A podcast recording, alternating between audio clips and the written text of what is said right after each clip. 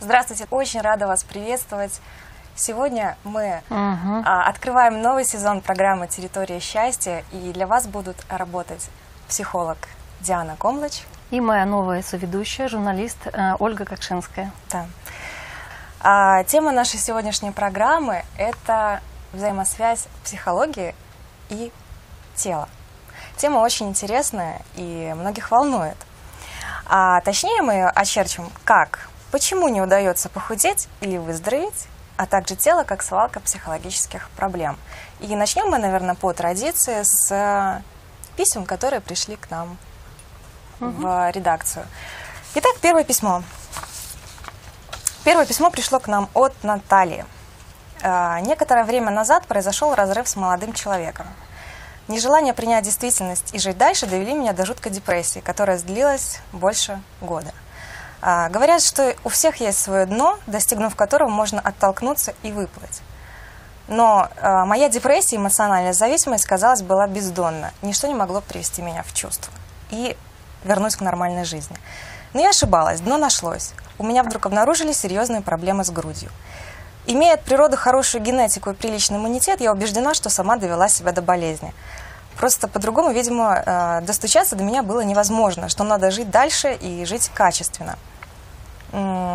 Достучаться-то достучались, но с чего начать свое всплытие и лечение души и тела? Возможно, телесная психотерапия – это то, что надо. Была бы признательна за полезную для меня информацию о литературе, курсах, группах, тренингах в этом направлении практической психологии. Диана, что такое телесная психотерапия? И давайте мы тогда немножко сразу введем в курс дела наших зрителей. Ну, для начала э, хочу сказать, что Наталья, Наталья, да? Да-да-да, Зрительницу Наталья. нашу э, зовут. Она затронула очень важную тему, а именно э, соматические проявления в теле. Угу. И э, что касается, я не э, большой специалист, я занимаюсь телесно-ориентированной терапией в классическом смысле чуть-чуть. Я много работаю с телом, но работаю больше в, э, в плане э, работы с травмой, работы с симптомами, работа в, расстановках с телом. То есть если сама э, телесно-ориентированная терапия, она, не буду долго рассказывать о ней, можно много прочитать. Я могу сказать только, что есть книги. Основополагатели этого метода были Райх и Александр. Александр – это фамилия. И можно почитать, найти их литературу. Она есть на русском языке, переведена. Есть прекрасные специалисты по телесно-ориентированной терапии. Их тоже можно, можно найти. Я когда-то училась лет 10 назад у Галины Гатальской, прошла курс, мне он очень понравился. И я в классическом виде иногда провожу, ну раз в год только провожу группы, э, потому что они очень хороши, но я вижу, знаю более такие эффективные методы работы с э, актуальными вопросами, в том числе симптомами и болезнями. Mm-hmm. Вот, что я предпочитаю, как бы я предпочитаю все-таки расстановки, травматерапию, такие более более мне близкие методы. Вот, то есть литературу э, достаточно много, ее можно найти, можно, э, я, вот мне сейчас приходит на скидку, если зайти на, сад, на сайт Академии последипломного образования, там есть отдел прикладной психологии, они достаточно активно предлагают разные курсы, в том числе курсы и по телесно-ориентированной терапии, я знаю, они предлагали, то есть можно там пройти. Угу. Опять же, что касается проблемами с грудью, вот Наталья задает вопрос, что ей делать. Э, то есть, во-первых, очень приятно слышать, что человек так осознанно э, начинает задумываться о каких-то вещах. Не, не проклинать этого молодого человека и не говорить, что он ей всю жизнь сломал, то, что это не так, э, что парень является важной частью жизни, но это далеко не вся жизнь, что это был вызов для нее, расставание с ним, что вся жизнь наша состоит из встречи, из расставаний. Вот, конечно, жаль, что она себя довела до такого плачевного состояния, но с этим тоже можно работать. Хорошая новость состоит в том, что с этим работать работать.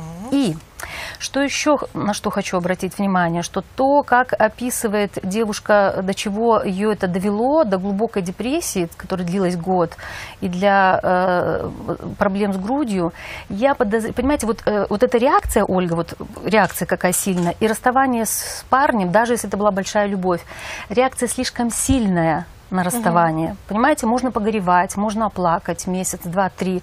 Но когда э, подсказку дам нашим э, зрителям, что если вы, например, расстались с парнем или с девушкой, и для вас вам кажется, что, что вся жизнь рухнула, что конец света и больше никакого просвета нет, и что жизнь закончилась, и что мне больше незачем жить, значит, вы его перепутали. С кем? Значит, в вас откликается как бы э, истории какие-то из вашей собственной семьи. Я уже не раз говорила в нашей передаче, что мы живем не одни и не в вакууме, и что мы очень сильно переплетены и связаны с нашими родителями, с нашими бабушками и дедушками, и с теми историями, которые там происходили. Угу. И если там происходили какие-то э, тяжелые истории или потери, например, когда ребенок теряет мать, трехлетнем возрасте, в пятилетнем возрасте. На скидку мне сейчас угу. приходит история. И для него это, эту потерю точно никак не вернешь, и маму никак не компенсируешь. И человек вырастает, у него как бы в душе травма, в душе э, рана. Она затянулась, но она не зажила. Угу. Потому что никто не сопровождал, у нас это было не принято. Э, э, и это никуда не девается, оно записывается в нашем генетическом эм, фонде, в генах, в виде информации. И последние исследования биогенетики показали, что э, три поколения на нас влияют очень сильно, и именно как раз это очень хорошо относится к нашей сегодняшней теме в нашем теле. Угу. И э, вы вот сказали очень интересную фразу «тело как свалка».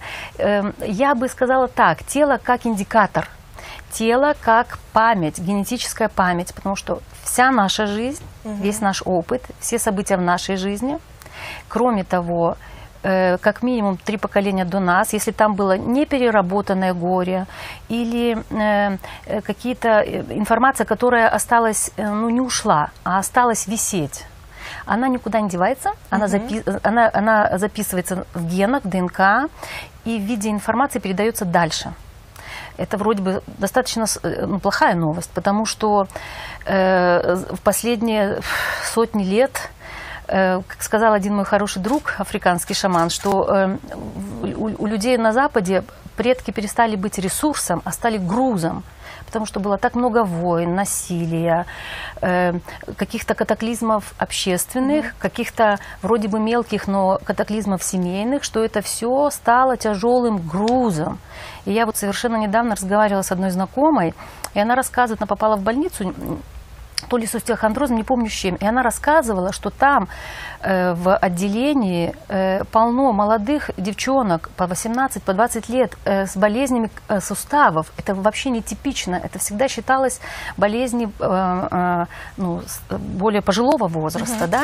И я э, соотнесла это как раз с тем, что уже рождаются э, сюда э, дети, уже перегруженные этой информацией, этими грузами. Они не видны, но они очень веселые весомый, и они откладывают э, отпечатки как в мышцах, так и в костях в первую угу. очередь. И вот уже совершенно э, э, маленькие и дети, и совсем молодые люди страдают такими тяжелыми заболеваниями. Вернемся к Наталье. Эм, а, хорошая новость. Кроме плохой новости есть хорошая Давайте. новость. Хорошая новость состоит в том, что эту информацию можно переписывать. Угу. Все. Но для этого нужно на нее взглянуть. И э, за что я очень люблю э, расстановки, этот метод, потому что он как раз позволяет не только какие-то э, актуальные вопросы угу. разрешать. Э, находить выход, находить для себя какие-то э, способы действий, но и помогает работать с какими-то э, старыми, застарелыми историями, со старелыми травмами семейными, теми, которые выливаются в нашем теле в виде симптомов, болезней. Э, и опять же, у меня есть один замечательный коллега, его зовут Штефан Хаузнер, он из Мюнхена сам, и он был первый, кто вообще обратил внимание на симптомы и на, э, стал пробовать расставлять симптомы в расстановках. Это было 20 лет назад, в начале 90-х. Угу. Вот. Э, я тоже очень много работаю сейчас с симптомами, и э, практика показывает, что за всеми, без исключения болезнями, симптомами стоит семейный фон. Это не значит, что я сделаю расстановку и все, все само разрешится. Нет, нет, нет. Здесь речь может идти о комплексном подходе. Да, например, если в этом конкретном случае э, могла бы порекомендовать этой девушке сходить э, на консультацию либо индивидуальную, либо прийти в группу, что еще более эффективно будет, сделать расстановку, посмотреть, о чем ей этот симптом говорит. Угу. Мы часто очень воспринимаем болезни, симптомы как враги. Как врагов воспринимаем и пытаемся от них избавиться. Иногда приходят люди на консультацию и говорят, я хочу избавиться от, вот, от этой болезни, она меня достала. Да, а здесь э, и что делают люди? Они как будто бы убегают, а симптом как прибой, он настигает, и болезнь настигает, и все равно накрывает, и пфф, ты никуда от него не Ага. денешься. Хорошо, Диана, вот мне сразу по ходу пришел такой вопрос. Да. Смотрите, а, вот если есть болезнь, за которыми стоит семья, так? Но ведь есть болезни, которые, ну это не всегда даже болезни, которые возник- возникли только сейчас, в 20 веке. Например, то же самое а, проблемы с ожирением в Америке. Это не совсем семейный фон. Конечно, Это семейный про- фон. Это накопилось Почему? все там и сейчас дает отражение. Ведь это и в Америке речь, а, кто ожирением страдают? Дети тех, кто когда-то начал есть геномодифицированные продукты. Это одна из Ага. версий, да. И я тоже работаю достаточно много и с лишним весом, и с ожирением. Как правило, стоят, есть какие-то, смотрите, есть общие тенденции. Например, мы можем сказать, что за ожирением может стоять то, что родители и бабушки, дедушки этих детей э, ели э, генмодифицированные продукты. Да? Это такая общая тенденция. Но всегда есть, э, когда меня, например, спрашивают, вот такая болезнь, что за этим стоит?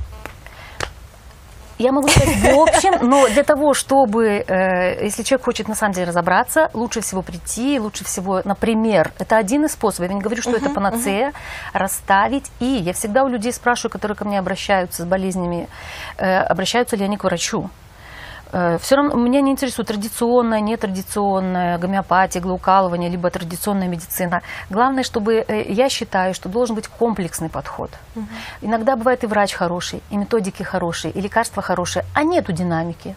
Или ухудшается динамика.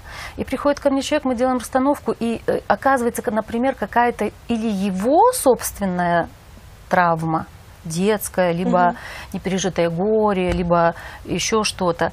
И это дает импульс, тол- толчок собственным силам организма для выздоровления. И тогда э, э, лекарства будут более эффективны. Вот такой комплексный подход э, мне нравится больше всего. Ага. А вот а, существует такое мнение, что а, лишний вес у человека появляется тогда, когда он пытается немножко дистанцироваться от окружающих, то есть нарастить своеобразную броню и тем самым вот стенку установить эту. Вы знаете что? Это опять же попытка нас представить человека как машину. как механизм. Вот если мы, у- нас есть одна, у людей есть одна иллюзия у нашего, у нашего ума, что если мы поймем причину, то тогда мы на- э, научимся с ней справляться. Например, нач- найдем какое-то универсальное лекарство от того же лишнего веса или ожирения или еще что-то. Но дело в том, что природа и сам человек, э, сам человек, как и, и природа, это, э, это тайная тайна, которую можно исследовать, тратить на нее массу жизней.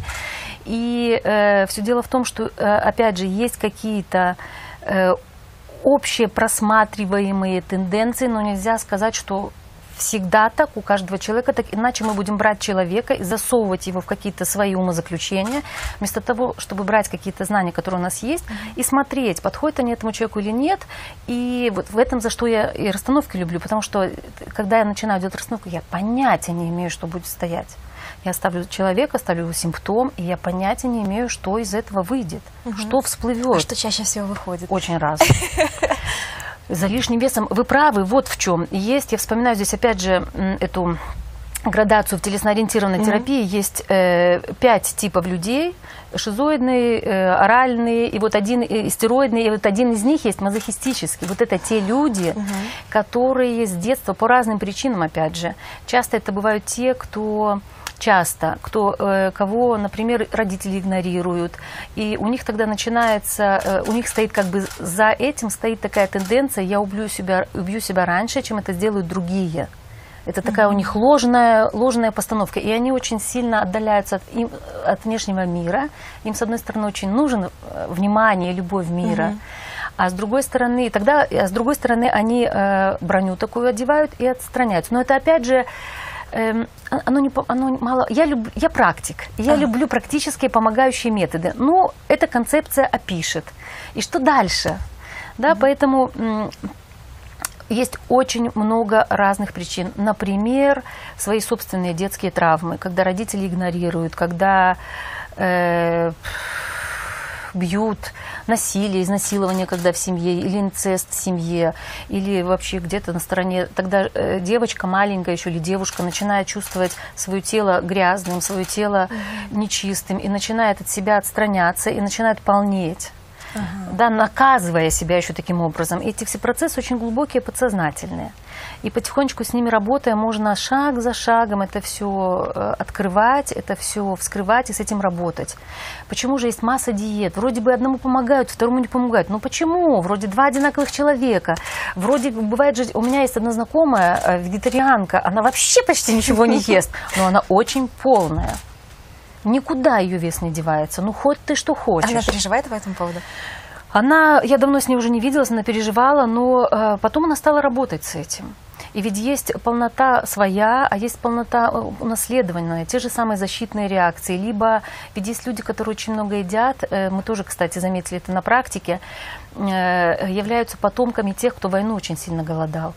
И тогда они едят за себя, и за, за и свою за маму, да, и за да, бабушек, за дедушек. И, и это люди, у которых нет чувства насыщения. Они не могут остановиться. Они все время едят, едят, едят. И, конечно, это отражается на фигуре. Mm-hmm. То есть здесь может быть очень много э, различных причин, поэтому здесь, если человек заинтересован что-то сделать, хорошо иметь диетолога, который будет лично подходить, а не засовывать тебя в какую-то mm-hmm. диету. Как говорит одна моя, опять же, коллега и хорошая знакомая, есть много разных э, методик для похудения, для того, чтобы вернуть себя в хорошее состояние. И я всегда за здоровые методики. И они все хороши, и по крови, и э, разные, разные, разные. Я сама когда-то когда-то после родов худела по мантиньяку. Нам в семье это очень хорошо подошло тогда. Но это опять же не всем. Вот. Но нужно подбирать то, что близко тебе. Есть люди, которые с удовольствием голодают, для меня это невозможно. Потому что я энергетически а, ослаблен, типа, если я еще буду голодать, будет конец света. Вот. Нужно подобрать для себя э, и, и, кроме того, что обращаясь за помощью к специалистам, всегда нужно слушать себя. Не то, что мне все навязывают и говорят, а то, что мне близко. Вот. И, конечно, опять же, можно обратиться за помощью к консультанту, к специалисту. Благо у нас сейчас много уже подрастает, у меня уже вторая группа выпускается расстановщиков, те, кто изучает эту методику. Угу. И э, сейчас на третью группу набираем людей. И э, благо уже специалисты у нас есть. И уже культура растет, и поэтому здесь, опять же, вернусь, хорошо очень комплексный подход. Угу. И в то же время вот вы а, здорово сказали, что слушать себя. Угу. Дело в том, что это страшно и сложно. Почему? Потому что мы настолько привыкли глушить себя то алкоголем, то едой, то сигаретами, то стрессами, то работой просто на износ. Uh-huh. Вот, потому что, ну, не хочется, ну, страшно задумываться, что с этим делать, как научиться слушать себя и свое тело. Если очень сильно страшно приходить к специально обученным людям, которые на какое-то время не подсадят тебя на терапию. У меня вот ну, изредка бывают такие люди, которые говорят, о, я боюсь подсесть, ну, бойся сидеть, да, всего бойся дома тогда. Э, обратиться к, к специалисту, который сопроводит какое-то время, сопроводит, поможет с этими страхами. Моя задача состоит не в том, чтобы э, диктовать человеку, есть что или не есть что, или кури или не кури. Ничего подобного. Мы вместе, э, я как будто бы иду рядом с человеком на его пути, сопровождаю его на его пути угу. к той цели, которую он хочет добиться – Например, человек хочет бросить курить или ага, похудеть, ага. или, например, ест э, э, там, совершенно нездоровую пищу, понимает, что это не здорово, но все равно ночью садится. У меня была одна женщина, ночью, говорит, стою, открываю холодильник, начинаю есть. Она худая, но это все равно вредит ее здоровью. Да? И мы с ней работали с этим какое-то время, шаг за шагом. А что казалось, если не секрет? Как бы, какова я причина не помню была? Сейчас. Помните? Семейная какая-то история у меня была. Я сейчас даже не вспомню. Я такие вещи, мне, из, мне нужно мою голову тоже, это гиена, держать в порядке, в чистоте. Ко мне человек приходит через неделю на следующую консультацию, говорит, я же вам, помните, я рассказывал? Я не помню, потому что мне это не нужно. И здесь еще в том числе, во-первых, это для меня гигиена, а во-вторых, когда я с человеком поработала, мы как бы открыли дверцу в его семью, в его душу, и потом ее закрыли. Для того, чтобы там работа шла с ним, им самим, э, велась им самим, шла сама, и тогда у него больше сил и энергии я отдаю, как бы и он его ему самому. Он сам эксперт своей жизни. Угу. Все. И меня не интересует, что он потом с этим сделал. Угу. Хорошо. Поэтому не помню. Диана, давайте тогда мы перейдем к следующему письму. Да. Давайте. А, следующее письмо. Вроде бы Наталья ответит, да? То есть, если она хочет, чем могу я помочь? Во-первых, книги сказала. И если Главное, хочет, что она может- осознала сама эту Это- проблему. Да, Она и здесь, это. конечно, медицинская помощь нужна, но можно обратиться, опять же, к к консультанту, к специалисту сделать расстановку, посмотреть, что стоит за ее или э, проблемами с грудью. Все, и с этим поработать. А, и чуть-чуть, извините, еще развернусь. Так как ее эта реакция очень сильная, я очень сильно подозреваю, что там не только с этим молодым человеком связано. Что там связана либо какая-то история в ее семье, где, например, например, ребенок потерял рано маму, либо ее детские истории с ее родителями, когда она, часто мы мужчин путаем с папой и с мамой. И думаем, что он будет о нас заботиться так, как они. Например, то, что мы не получили у папы с мамой, мы ждем от любимого человека, а так как он этого дать не может априори, потому что он не папа и не мама, и, и мы его теряем, и тогда опять получается внутренняя, на еще раз, ретравматизация, как будто бы ты, подлец, во всем виноват. Но на самом деле эта внутренняя травма активизировалась, которая к нему не имеет вообще никакого отношения. Вот. И с этим хорошо, когда в слой, э, за слоем снимаешь, убираешь, тогда и жить становится гораздо проще. Все. Ну что ж, будем надеяться, что у Натальи все получится, по крайней мере, мы верим в это и искренне этого желаем. А мы перейдем к письму Дианы, вашей Мгм. Диана спрашивает, что означают постоянные детские простуды? Недавно дочка перенесла лакунарную ангину. Один день в школе и снова горло красное. Дома атмосфера нормальная. Дочке 6 лет. Первоклашка, крепкая такая девчушка. Но, с- но стоит только с детьми побыть, как начинаются простуды. Врачебное утверждение – слабый иммунитет. Но меня, как маму, не вполне устраивает, так как непонятно, что делать и как его укреплять, если такая реакция на социум. Благодарю за ответ. Ага. Опять же, вопрос из серии а, по Луизе Хей, что горло болит это то, нога болит. Я не знаю, что, э, в чем дело, если у ребенка ангина. Не знаю. Не знаю. Э, э, С такими вопросами конкретными лучше обращаться конкретно на консультацию для того, чтобы на месте э, разобраться в конкретной ситуации и посмотреть, что может стоять за этим. И здесь, опять же, что у меня сейчас приходит на ум, от чего ребенок может болеть. Ребенок может болеть, например, из лояльности кому-то из родителей.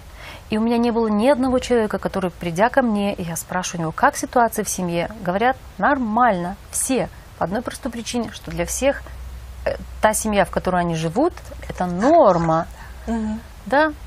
Начинаешь спрашивать, и, ну, прям можно каталог составлять нормы. Да. Вот иногда просто для, для, для интереса. Каталоги нормы есть очень разные. Вот, поэтому и не знаю, не знаю. Здесь, здесь нужно смотреть, э, смотреть индивидуально. А вообще детки, они быстрее подхватывают вот такие вот всякие психосоматические штуки? Я вообще вот взрослые? не люблю это слово психосоматические. То есть все болезни психосоматические. Все. Все, которые есть на Земле, можно их так назвать. Э, дети, они очень восприимчивы. И э, дети на все готовы ради своей семьи. А, дети на все готовы, во-первых, для того, чтобы принадлежать к семье, потому что без мамы, папы ребенок погибнет. Да? И поэтому ребенок готов на любые жертвы, только бы меня не выкинули из этой системы. Это одно. И второе, если ребенок чувствует, что у мамы что-то на душе не в порядке, а говорить здесь можно какие угодно мины делать, лица, все что угодно. Дети все чувствуют на бессознательном уровне. И дети с удовольствием болеют за папу, за маму. Э, Если, например, кто-то из родителей э, либо болеет, либо бывает у родителей, например, слабое здоровье у отца было, постоянно хронически болел. Конечно же, ребенок это чувствует и берет это на себя. Дети на все готовы ради своих родителей даже пожертвовать своей жизнью. Поэтому они настолько, э, настолько э, часто мы их воспринимаем как восприимчивыми. Ой, ребенок болеет. Да, конечно, с удовольствием, мамочка, для тебя все что угодно, лишь бы ты сидела дома, не ходила на свою проклятую работу. Ненавистную тебе. Например, что может стоять за болезненностью ребенка?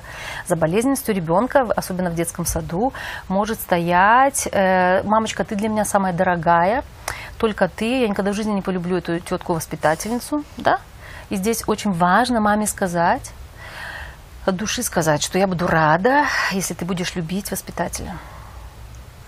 А для мам бывает сложно отпустить своих детей. Как так? Как это мое чадо еще кого-то полюбит, э, а не только меня? Есть такой момент, И да. это может быть причиной болезни в начальной школе, в том числе, особенно в первом классе.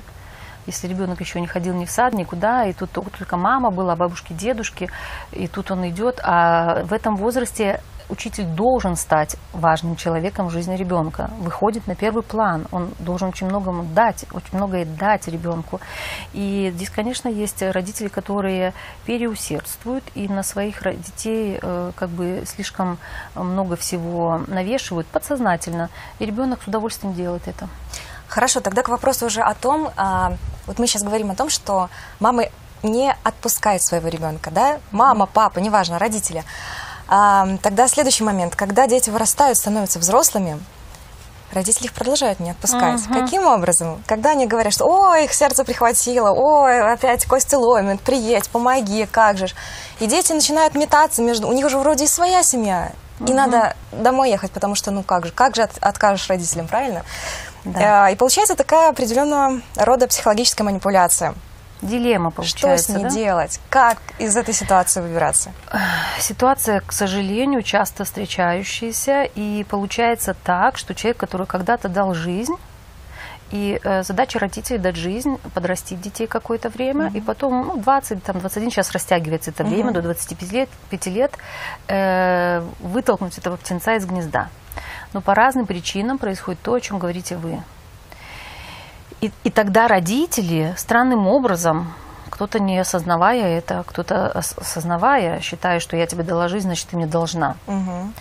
становится против, на, как сказать, против жизни самой и наносят вред своим детям, наносит вред. Получается, что если а, сын или дочь, имея свою собственную семью, своих собственных детей, вынуждены все время метаться к своим родителям, то его родители, дети остаются сиротами. Угу. Да? Потому что надо к мамочке, к папочке на дачу ехать, забор ставить, а свои дети в выходной, извините, я занят. И отсюда очень много недомолвок, отсюда очень много проблем, ссор, конфликтов. И здесь, э, как, э, э, как бы это ни было сложно, нужно, если кто-то хочет, может начать этот эксперимент. Но для этого эксперимента необходимо мужество а именно необходимо мужество выйти наконец-то из рамок семьи, вот из этих узких, потому что они нужны были угу. на процессе э, взросления нужны, для того, чтобы этот птенчик вырос, как гнездо нужно было. А сейчас, когда птенец вырос и стал мужчиной или женщиной, это гнездо уже тесно ему, и если его родители пытаются удержать его здесь, то это, это разрушительным э, является для него. Вот. И нужно сказать, э, дорогие мои родители, спасибо вам большое за все, что вы мне дали я верну вам через своих детей. И нужно набраться наглости. И пост... закон такой во Вселенной. Мы все стоим на службе в жизни. Да? Мы все жизнь идет, э, сзади идет как, как римский фонтан. Берт mm-hmm. называет это как римский фонтан. От прабабушек к бабушкам, а, дедушкам, от них к родителям, от родителей к нам, от нас к нашим детям и так далее пошла жизнь. И как только, если кто-то один э, начинает дергаться, поворачиваться или становиться на голову или как угодно, он начинает сразу стопорит это движение. Вот. И закон такой, что новая система, а собственная семья эта новая система имеет преимущество перед родительской системой. Угу. И для, на, первый, э, на первый взгляд это звучит как наглость э, воспринимать то, что мои родители это мое прошлое. Угу. Но... Но это помогает.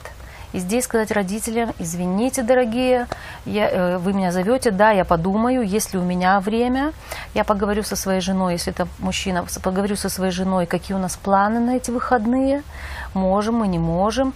И если сейчас кто-то начинает там э, по ту сторону экрана возмущаться, что это э, невозможно или трудно, это неправда.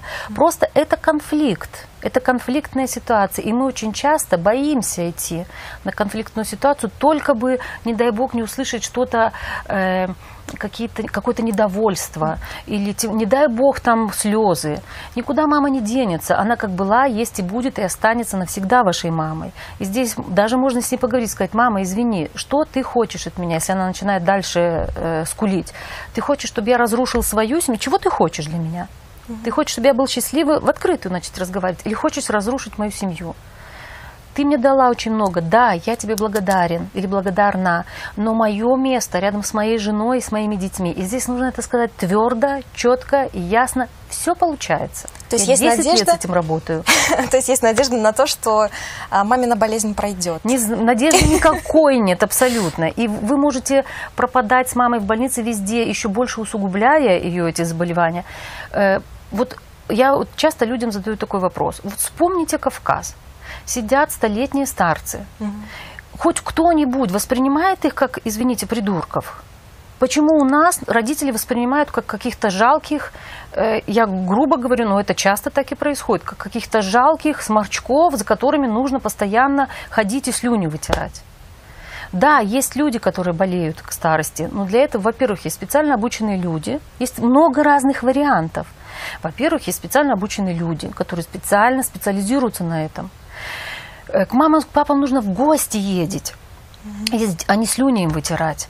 Да, бывает так, что недостаточно зарабатывают люди. Вот у меня недавно была женщина, тоже трое детей, все висит на ней, она, она одна смотрит за родителями. Мы с ней разрабатывали о том, что, во-первых, поговорить с остальными двумя, о том, что, дорогие мои, давайте мы с вами вахту установим, кто будет продукты родителям покупать, раз уже на то пошло. Нет, хорошо, вы живете далеко, пожалуйста, финансовый вклад вносите. Я найму людей, все втроем, родители вырастили троих, давайте всех втроем, все втроем будем как-то об этом а, это думать, обеспечивать и заботиться. А то, что родители часто чуть что сразу, есть такая категория, к сожалению, это те родители, которые крадут у своих детей их жизнь. Они сидят на шее у своих детей, высасывают их жизнь. И здесь э, я, например, категорично, и, и, ну как категорично, я категорично вот в чем, в мерах. Угу. Многие пытаются, а нету ли каких-нибудь других более мягких мер? Нету. Здесь два варианта. Либо вы из большой любви к родителям или из страха причинить, э, там, э, сказать им правду, будете дальше платить своей жизнью, но цена очень высока, ваша собственная жизнь, либо вы четко и ясно устанавливаете места, что вы родители здесь, я здесь, а мои дети здесь. Вы мне очень дорогие родители, но моя жизнь не дороже. У тебя своя жизнь, мама, у меня моя. Нужна поддержка тебе к пенсии, пожалуйста, я тебе помогу. Нужен тебе кто-то э, какой-то. Есть полно клубов э, ветеранов. Моя мама тоже пенсионерка, ветеран. Она ее, я сейчас смотрю, что ее э, этот пенсионерская жизнь э, гораздо более Богаче. обширная, чем, чем у меня, наверное, сейчас. И я, чтобы зам... это не шутки, чтобы мою маму заманить ко мне в гости, я заговариваю с ней за месяц, за два, за три, потому что она занята. Она пошла петь в хор, у нее гастроли, они куда-то ездят, у них там тренажерные залы, и это есть, это реальность. И для этого, конечно, нужно и детям в том числе не пенять, что изменись, мама, перестань ко мне звонить, а самому твердо и четко и ясно сказать, что мама, я не приеду. Если у тебя болит сердце, позвони в скорую. Я не скорая, я не могу тебе твое сердце вылечить, я не могу тебе лекарства дать. Да? Звони в скорую. Здесь есть опасность. Услышать слова, что ты стал жестокой, или ты стал, ты стал жестоким, или ты стала жестокой. Придется выдержать других никаких путей нету, нет? нету путей, нету путей, иначе ваши дети будут такими же сиротами, и вы в старости начнете точно так же у них сидеть на шее. А что делать с чувством вины, которое возникает? Попрощаться. А сам себе болезнь не заработаешь? Сам себе это как? Мы болезни зарабатываем, нарушая какие-то законы вселенские, можно так сказать. Mm-hmm. Берт Хельмгерих их очень хорошо описал. Порядки любви есть, иерархия, принадлежность и так далее и тому подобного. И, и эти законы все очень сочетаются с тем, что написано в разных священных книгах, в том числе в Библии, в Коране. Все очень переплетается, все очень хорошо mm-hmm. сочетается, и тогда наше тело будет гораздо более здоровым. Mm-hmm. Хорошо, спасибо. А, мы тогда рассмотрим еще один вопрос, который мне как редактору Леди Тутбай очень часто приходилось читать письма читательниц. Uh-huh. Вот. И часто говорят о том, что вы знаете, я так стесняюсь своего тела uh-huh. в постели. Мне так сложно с мужчинами знакомиться и потом переходить к какой-то близости. Что можно посоветовать таким девушкам? Ну как раскрепоститься? Первое, первое что я могу посоветовать, посмотреть фильм «Ешь, молись, люби». Угу. Там есть одна сакраментальная фраза. Смотрели вы этот фильм? А, фильм нет, читала книгу. Ну вот, в фильме есть одна сакраментальная фраза, когда они вдвоем, угу. главная героиня и ее подружка, сидят, э, пиццу едят. Угу. И, и подру... прекрасную пиццу в Неаполе, и подружка сидит, и ей в горло кусок не лезет. И ей главная героиня говорит, ты что, говорит, что с тобой такое, заболела? Она говорит, да нет, не заболела, ты представляешь, я здесь вот э, за это время в Италии так разъелась, что у меня уже пузик висит ага. над штанами. И, и она ей сказала, слушай, когда ты остаешься с мужчиной один на один комнате, раздеваешься перед ним, хоть один мужчина сказал тебе, что иди отсюда, что они счастливы, что ему удалось оказаться, я сейчас не помню наизусть, удалось оказаться один на один с обнаженной э, девушкой вместе и провести с ней прекрасное время. Вот, это такой э, очень, очень важный, я считаю, момент в этом фильме. Это действительно так. А если эта зажатость очень сильная, здесь, конечно, э, сейчас очень много развелось, из пластики, всего, я ничего не имею против этого. Но это такие, скажем так, это внешние атрибуты, которые э, могут помочь, а могут навредить. Когда снимаются какие-то внутренние запреты, если они есть, значит, у них есть серьезная причина – чтобы быть. Да, вот угу. это, это зажатость. Да, и опять же возвращаемся, что часто эта зажатость связана с тем, что в, в истории нашего общества очень много было насилия, э, сексуального использования и во время войн, и мужьями, и была масса всего. И это никуда не делось, оно остается как память в женском теле. И оно остается. Я вижу часто, например, вижу порой на, э, на семинарах, ко мне приходят женщины, вот так сидят, да? Это явный признак того, что в семье было насилие, сексуальное насилие. Перекрещенные ноги? Вот так именно, скрученные, скрученные вообще, это, это явный признак того.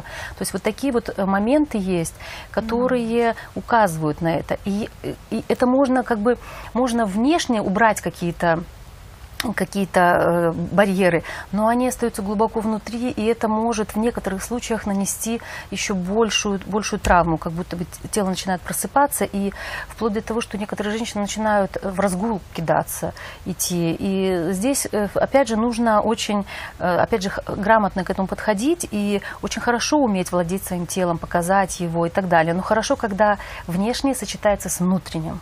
Да, и поэтому здесь, опять же, если есть какие-то такие признаки, одно дело, когда просто немножко стесняешься, неловко там, э, и шаг за шагом это может раскрепоститься mm-hmm. женщина. А если это у нее продолжается из раза в раз годами, что она, не дай бог, там свет какой-то включен, здесь стоит задуматься, и здесь стоит, конечно, обратиться за помощью к специалисту.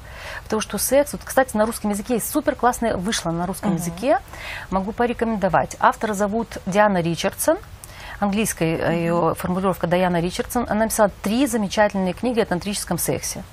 И одна из них вышла на русский язык, называется по-моему, секреты тантрического секса. Первое слово, все время забываю. По-моему, секреты тантрического секса на Узбае есть.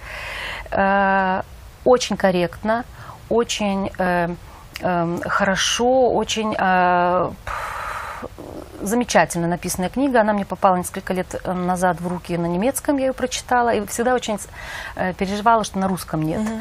Вот. А теперь я ее открыла, и вот там как раз она тоже пишет о том, что секс является очень мощным механизмом как насилия, как э, власти, как нанести обиду, оскорбление, все что угодно, так и исцеление этих всех вещей. И она пишет, как партнеры Э, читая, э, как бы используя какие-то вещи больше, ну, она пишет там, что как делать, и разговаривает друг с другом, и и общаясь, и как при помощи секса можно исцелить многие травмы психологические.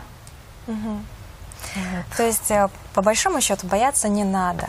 Мужчина не смотрит, какие у вас там складочки это одно, и так далее. Но не, не, это не всем помогает. Это помогает только тем, у кого на самом деле чисто вот навязаны обществом нормы и комплексы, да? да. Это вот это поможет в этом случае. Меньше да, смотреть телевизор, меньше смотреть э, всякие желтые, читать желтую прессу, потому что это опять же оставляет следы где-то в эмоциях, в теле, везде. Вот это этим людям поможет. Помните о том, что мужчины не звери что они тоже... Тоже переживают, тоже волнуются. У них тоже не все бывает в порядке. Ну, а если это уже так достаточно жестко, и если вы, женщина чувствует себя, во-первых, если чувствует болезненные ощущения во время mm-hmm. секса, это э, часто это стопроцентное указание на то, что были травмы, и вполне возможно, если не ее, то в ее семье. Если есть постоянная зажатость, никакого удовольствия и э, вот такое вот тело все скукоженное, это нужно обращаться за помощью. И более того, не просто за помощью, а находить людей, которые работают с травмами, которых у нас пока в Беларуси единицы. Угу. С травмами. Именно травматерапия нужна таким людям. Угу. А, а давайте поговорим немножко про красоту. Давайте. А, есть такое убеждение, точнее не убеждение, просто наблюдение о том, uh-huh. что а, с красивыми людьми приятно общаться, к ним тянутся люди. Mm. Вот. И в то же время, потому что всегда хочется, думаешь, попадешь в ореол вот этого вот света красоты, и на тебя немножко тоже упадет вот эта вот э, частичка этой красоты, и, в общем, все будет хорошо. Но это чревато тем, что, получается, ты завязываешь свою самооценку на других людях. Да. Что делать в такой ситуации? Первое, мое, могу поделиться своим опытом Конечно. и своими убеждениями. Я уверена в том, что нет людей некрасивых. Да, есть какие-то э, физические уродства или физические, когда человек родился, э, их единицы. У каждого, и вот я сегодня заходила в, э, в транспорт, ехала сюда, и передо мной заходила женщина в веснушках. Боже мой, я любовалась на нее. Так красиво, невероятно. И а, есть ведь люди, которые парятся по этому поводу. И здесь можно, вы правы, можно постоянно смотреть на какие-то каноны, которые кто-то придумал и навязывает нам, что, как должно быть. Можно смотреть на других и думать, вот у него классно, а вот я нет. Вот, да, обращать внимание на то, что у вас не так. А можно, это тоже относится к очень важному моменту для того, чтобы быть счастливым и жить в ладу с собой, это быть добрым к себе. И начинать это с того, что вообще изучить, кто я такой. Ведь те люди, которые все время смотрят, ищут вовне внешние авторитеты, внешние какие-то каноны красоты в том числе, они себя не знают. И э, красивым человеком, на сам, по моему мнению, на самом деле красивым человеком является тот, у кого, есть- у кого есть контакт между внутренним своим содержанием и внешним. У этих людей горят глаза, у них свет идет какой-то, они, э, они излучают, э, и поэтому являются, излучают какую-то энергию, являются притягательными для других. И они не, не, не, не не- не- так, заговариваюсь. это, те, это, это те люди, которые э, чувствуют себя хорошо с самим собой.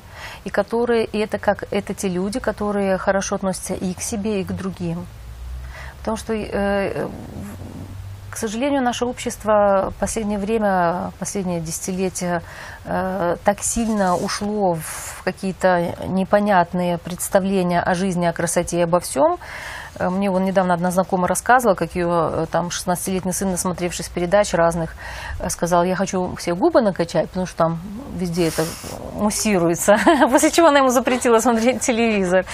Да, то э, у этого все равно не будет, все равно человек останется недовольным собой. И есть люди, которые вот смотришь на них, вот приходит иногда женщина, тоже говорит, я не уверена в себе.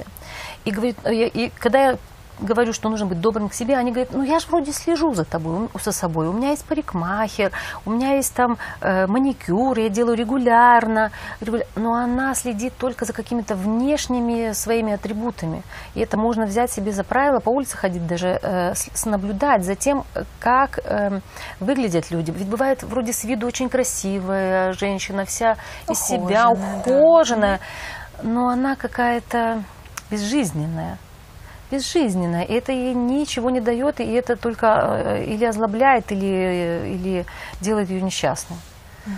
К слову, был проведен такой очень интересный эксперимент, когда а, перед группой людей положили очень много фотографий с изображением других людей, очень разных.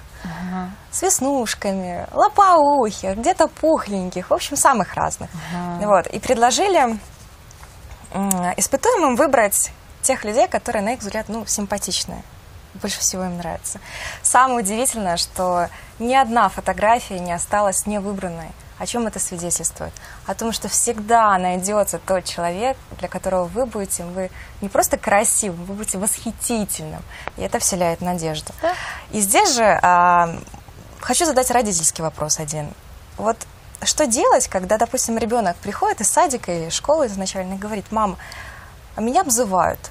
Вот меня обзывают и говорят, что там я некрасивая или со мной что-то не так. И Знаете это что? Я никогда от детей не слышала, что «Пф, ты некрасивый. Э, не слышала такого из а, садов. просто те недостатки, мнимые недостатки, которые у них, возможно, есть, ну, просто я думаю, что у всех были в детстве клички какие-то, которые нет, Не, у меня не было. Всегда были идеальны. Нет, я никогда не была идеальная. У меня не, у меня не было кличек никаких почему-то. Я не была идеальна, и сейчас не идеальна, я счастлива. Нет ничего хуже идеальных людей. Хуже всего стремиться к идеалу. Я не знаю, кто сказал эту поговорку, что э, лучше это враг хорошего. Мгм. Все время стремиться к лучшему, тогда ты не живешь. Если в саду, если в саду или в школе вообще, э, вот я часто слышу такую фразу: дети жестоки. полный бред. Жестокими могут быть взрослые, которые, например, ходит в класс ребенок, который раздражает учителя. И учитель не может же это проявить. Например, если он хорошо сдержан, если он себя Мгм, держит в руках. да, мгм. Кто это проявляет? Как вы думаете, Оля? Одноклассники? Да. Они даже не понимают это. Бессознательно. Ребенок вдруг становится изгоем в классе. По одной простой причине, что учитель его терпеть не может, но никогда этого не покажет. Дети чувствуют все гораздо быстрее, и они являются не злыми, или как мы злыми называть детей, Мгм, да, они являются говорят, зеркалом. Дети являются зеркалом общества. И здесь нужно задумываться тогда э, родителям ходить, разговаривать с, учи- с учителем, как найти контакт. И здесь, опять же, у меня недавно тоже был случай, когда у девочки с учительницей не ладились отношения, что-то там, и она все время жаловалась. И мама обратилась за помощью, мы при помощи расстановки прекрасно выяснили, что учитель вообще ни сном, ни духом. Учитель нормально учит эту детку, детка в начальном классе. А детка с удовольствием из лояльности к маме все это э, переворачивает с ног на голову, и все дело оказалось в этом случае в маме. Это не всегда так. Не всегда. Бывают случаи, когда, э, э, конечно, и учителя. У меня вот опять же еще один случай был недавно, когда э, родители так и сяк. И вот ребенку задают задание, а а ребенку помощь нужна. И родители начинают с ним делать, и говорят, «Ч- делаем и чувствуем, что именно на этом предмете ну, раздра... мы не можем, какое-то напряжение, раздражение. Пока мама уже э, тоже прошла обучение, мама в курсе, коллега моя, и она говорит, я вдруг подумала, а не раздражает ли мой ребенок этого, эту учительницу? И говорит, у меня сразу облегчение наступило. И мы нормально, как это звучит? Вроде звучит парадоксально. Говорит, мы совершенно нормально стали делать. И когда я, говорит, представила это, что вполне возможно что-то в моем ребенке, а он особенный ребенок, раздражает эту учительницу. Ее ребенок на следующий день принес хорошую оценку. Хотя до этого она все время его э, долбала, эта учительница, что он и не такой, и не сякой, и, все. Как будто бы что-то разрядилось в атмосфере. А, говоря о раздражении, а, в обществе не, не сильно приветствуется, когда ты выражаешь свои эмоции. Потому что тебя могут прозвать истеричкой, например, о том, что ты не сдержанная, ты слишком любишь драматизировать. Ну как выражать чувства нормально и приемлемо для социума, да, не копить их здесь, чтобы они не собирались, и потом как-нибудь в те же самые болезни. Нужно выражать чувства неприемлемо для социума, а приемлемо для себя. Если очень сильно думать о том, как отреагируют мои окружающие, тогда это малоэффективно, к сожалению. Никакой социум это не оценит. Те, кто пытаются быть маску одеть, быть всегда сдержанной, быть всегда терпеливой, быть всегда корректной. Опять же, есть дети, которые тут же это все считают и выдадут Ага. э, дома. Вообще, э, смотрите, вы затронули два важнейших аспекта. Есть асме- аспект драматизации, и есть действительно сплошь и рядом люди, которые постоянно в драме живут. Кто-то живет в драме, кто-то в ужасе, кто-то в мелодраме, кто где. И вот те, это я иногда, ну, с любовью к людям, когда мы работаем, говорю, ну вы прям урожденная актриса, ну, умерла. И когда я работаю, я уже как специалист, я вижу, что человек не в контакте с реальностью. Вот он сидит у меня и рассказывает о каких-то жутких драматических вещах. Я прошу поднять глаза, посмотреть вокруг. Есть здесь что-нибудь страшное? Нету. Это для меня сразу признак, что человек находится в- во внутреннем кино. И мы должны это знать, что мы все время от времени попадаем в свои внутреннее кино. Что такое внутреннее кино? Это либо наши какие-то старые э, травмы, опять же, или истории, которые мы когда-то пережили, и мы путаем. Мы, у нас как бы на кадров, э, наложение кадров получается. То есть мы, общаясь с человеком, ты его не видишь на самом деле. Ты его путаешь с кем-то или с чем-то, что с тобой в прошлом произошло, и ты вот эту вот всю драму на него выливаешь сейчас. Это то, о чем я вам говорила, когда, попрощаясь с молодым человеком, тебе кажется, что все, конец света. Признаком здесь очень важным драмы является, когда наши чувства и наши э, переживания и накал чувств не соответствуют контексту слишком сильны. Тогда это либо э, собственные какие-то старые истории всплывают, либо мы м, как будто бы в- оказались вплетены в чью-то старую драму, которая произошла в нашей семье. Это тоже очень частый случай. И опять же, э, хорошая новость состоит в том, что с этим можно работать. Но это очень хороший признак. По себе помню, как-то зашли мы в, в в кафе, что-то хотели там очень... Я ждала, что именно в этом кафе что-то вкусное съем. И вот первые моменты, когда я начинала осознавать, э, себя и вообще, э, как я реагирую. И тут вдруг я так ждала этого, открываю меню, я спрашиваю, она говорит, а у нас сегодня нету этого, ингредиентов нет. И я сижу, и я понимаю, что у меня начинает уже закатываться губа, и я, у меня уже первая мысль, все, больше я здесь ничего не хочу, все, и ничего мне не надо, уже собираюсь уходить. И тут я себе задаю вопрос, а сколько тебе сейчас лет? Само собой, это детское. Все обиды – это стопроцентно детские вещи. Это что касается драмы. И когда ты начинаешь, э, начинаешь задавать себе этот вопрос, ты моментально выходишь во взрослую позицию, потому что этот вопрос может только взрослый. Что можно сделать в случае драмы? Во-первых, обратиться за помощью, если это действительно какие-то э, раздирающие человека вещи, с которыми он не может справиться, такое бывает. Угу. Ты умом, приходят люди, говорят, ну умом все понимаю, а здесь вот не могу, все меня раздирает, разрывает, ничего не могу с собой поделать. Ем не в себя, если вернуться к телу, да, угу. там все что угодно. На холодильнике какие угодно эти вешают бэджи, не ешь травы или еще фотографии. Не помогает ничего.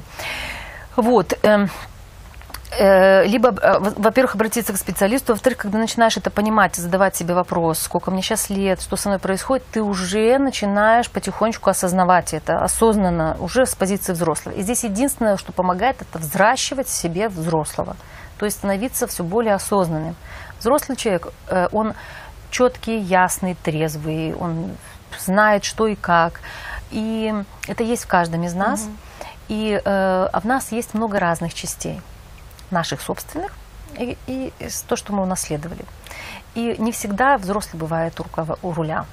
Очень часто там бывает кто-то другой. Но ведь это же нормально, это же здорово. Нет, это не Нет? нормально, это, это вредит. Это, ну, если кому-то нравится но как же говорят, что внутренний драйв, ребенок. Внутренний ребенок это очень нормально, но никогда он на работу ходит и там варится с ноги устает. Или никогда с мужем сексом занимается девочка. Ну, да? это да. Или отношения выясняет с мужем. А, начинаешь с ней работать, она говорит, елки, а к ему это вообще никакого отношения не имеет. Это мои чувства, мой гнев к, к отцу моему. И ее муж отгребает все. Угу. Вот, это, это драма. Что касается драмы. Что касается реального выражения чувств, вы правы, что у нас в обществе э, не принято их особо выражать. Почему? Потому что мы не умеем на них реагировать человек только начинает плакать, что ему сразу говорят, тихо, тихо, да, успокойся. Да, да, Что здесь нужно делать? Во-первых, принимая, ну, той стороне, которая видит эмоции другого человека, делать вдох-выдох, убирать руки, спросить, э, нужно тебе что-нибудь от меня, рядом посидеть или оставить тебя в покое. Потому что некоторые говорят, дай мне поплакать, и я потом приду через 10 минут. Иди погуляй. Угу. Да, это можно сказать, э, это очень хорошо предупреждать, особенно близких. Ведь женщины часто начинают рыдать, мужчина не знает, что делать. Э, или замыкается в себе, угу. или кидается к ней, а ей нужно просто полчаса посидеть, порыдать, у нее грустное настроение, она, она сегодня не в, не в настроении. Вот, то есть мы часто, э, опять же, боимся, когда у нас есть конфликт, а конфликт – это когда конфликт интересов. Один хочет одно, второго это не устраивает. Угу. Мы боимся идти на этот конфликт по, по причине того, что боимся потерять друга близкого, да, и этот страх, опять же, он, он детский такой, потому что очень важна принадлежность была. И здесь нужно учиться, этому при, приходится учиться, учиться выражать свои эмоции. Я выдерживаю тебя, значит, ты никуда не денешься, выдержишь меня и позволять себе это. Конечно, это бывает сложно на начальном этапе, но начинать это делать, выражать. И если сильно думать, как социум отреагирует на мои там слезы или если я разозлилась э, на мои эмоции, ну, здесь тогда э, помнить нужно одну вещь. Всем хорош не будешь. И если ты кому-то не хорош, это не только твоя проблема, но и его. И если вы научитесь, действительно будете выражать себя и свои эмоции, потому что это и есть вы, выражать себя, свои эмоции, это вокруг вас, в вашем окружении. Во-первых, вы даете таким образом людям возможность учиться с ними обходиться. Mm-hmm. Вот у меня на женских группах или там на расстановках, это в том числе одна из э, э побочных, э, один из побочных эффектов это то, что э, люди учатся обходиться с горем других людей. Приходит человек, и у него умер ребенок полуторагодовалый. Первая реакция – шок. Ничего не сделаешь с этим, все, ты не можешь этого ребенка вернуть. И некоторых есть э, тенденция туда же нырнуть в это горе. И здесь очень важно учиться э, оставаться в контакте с собой и тем, кто выражает эти эмоции, и тем, кто их воспринимает. Быть в контакте с собой. Позволить человеку выражать их. То ли это, даже если это крик, ну, тоже иногда нужно покричать. Чем это хорошо? Тогда эмоции будут выражаться в нужном месте, в нужное время по отношению к тем, кто на самом деле э, вызвал их. Потому что когда мы копим, копим, копим, где мы их выражаем? Совсем не там, где нужно. Да. И, как правило, в самый неподходящий момент. Самый неподходящий момент, потому что они копятся, копятся, копятся, доходят до критической точки, ты взрываешься, и все, ты все считают тебя истеричка. Да, истеричка, здесь вот что нужно сказать. Да, я истеричка. Кому не нравится, Это же у Отдыхаем. мужчин наверняка такая проблема есть, особенно когда а, им-то социум вообще не предписывается выражать свои чувства. Они не плачут. Это они- самое ужасное. Плачут, мужчины тоже плачут. Вот это мы затронули крайне важную тему. И, кстати, это, это такая, такая, э, э, такое мнение в обществе э, у нас гораздо сильнее, чем в той же Европе. Э, Вот эта вот установка «будь сильным», то есть ничего не чувствуй, это, это самое худшее, что мы можем сделать для наших мужчин. По одной простой причине, что это у них формирует здесь панцирь, и то, что мы часто воспринимаем как класс, мускулатура, ничего подобного. Это, это закостенелый панцирь. Да и, вы что? конечно же, да, нормальный человек, он всегда, у него мышцы э, э, мягкие. Нормально, это приводит к, инсу- к инфарктам. Самая распространенная болезнь 40 лет инфаркт. Тянул, тянул все на себе, или пошел, застрелился еще, у меня был случай, да, знакомый, терпел, терпел, терпел, все на себе тащил, э, и маму, и жену, и работу, и все, тра-та-та, у него э, в один момент пар из ушей такой пошел, что он другой не нашел момент, как покончить жизнь самоубийством в 30 лет. Все. Поэтому здесь очень важную тему вы затронули. О том, Давайте- что мужчины тоже люди, Давайте мы тогда, просто я смотрю, что у нас уже заканчивается время, Да. и а, Мы можем одну это из будет тем отличная посвятить. тема о том, да, в о том, что мужчины тоже люди, да, да, да, да, да, и это и что им будет тоже очень крайне жизненно необходимо для их здоровья чувства. А, кстати, у тех, кто не выражает свои чувства, внутри кипит, как правило, огонь, бурлит там все. Что это крайне необходимо для их здоровья. Крайне необходимо. Можем посвятить, и будем рады, конечно, если они нам пришлют на эту тему С письма, вопросы. Да? Так, и мы завершаем нашу программу. А, Спасибо за внимание. Для вас сегодня работали психолог Диана Комлыч. И журналистка Ольга Кокшинская. Всего доброго, будьте счастливы. До свидания. Thank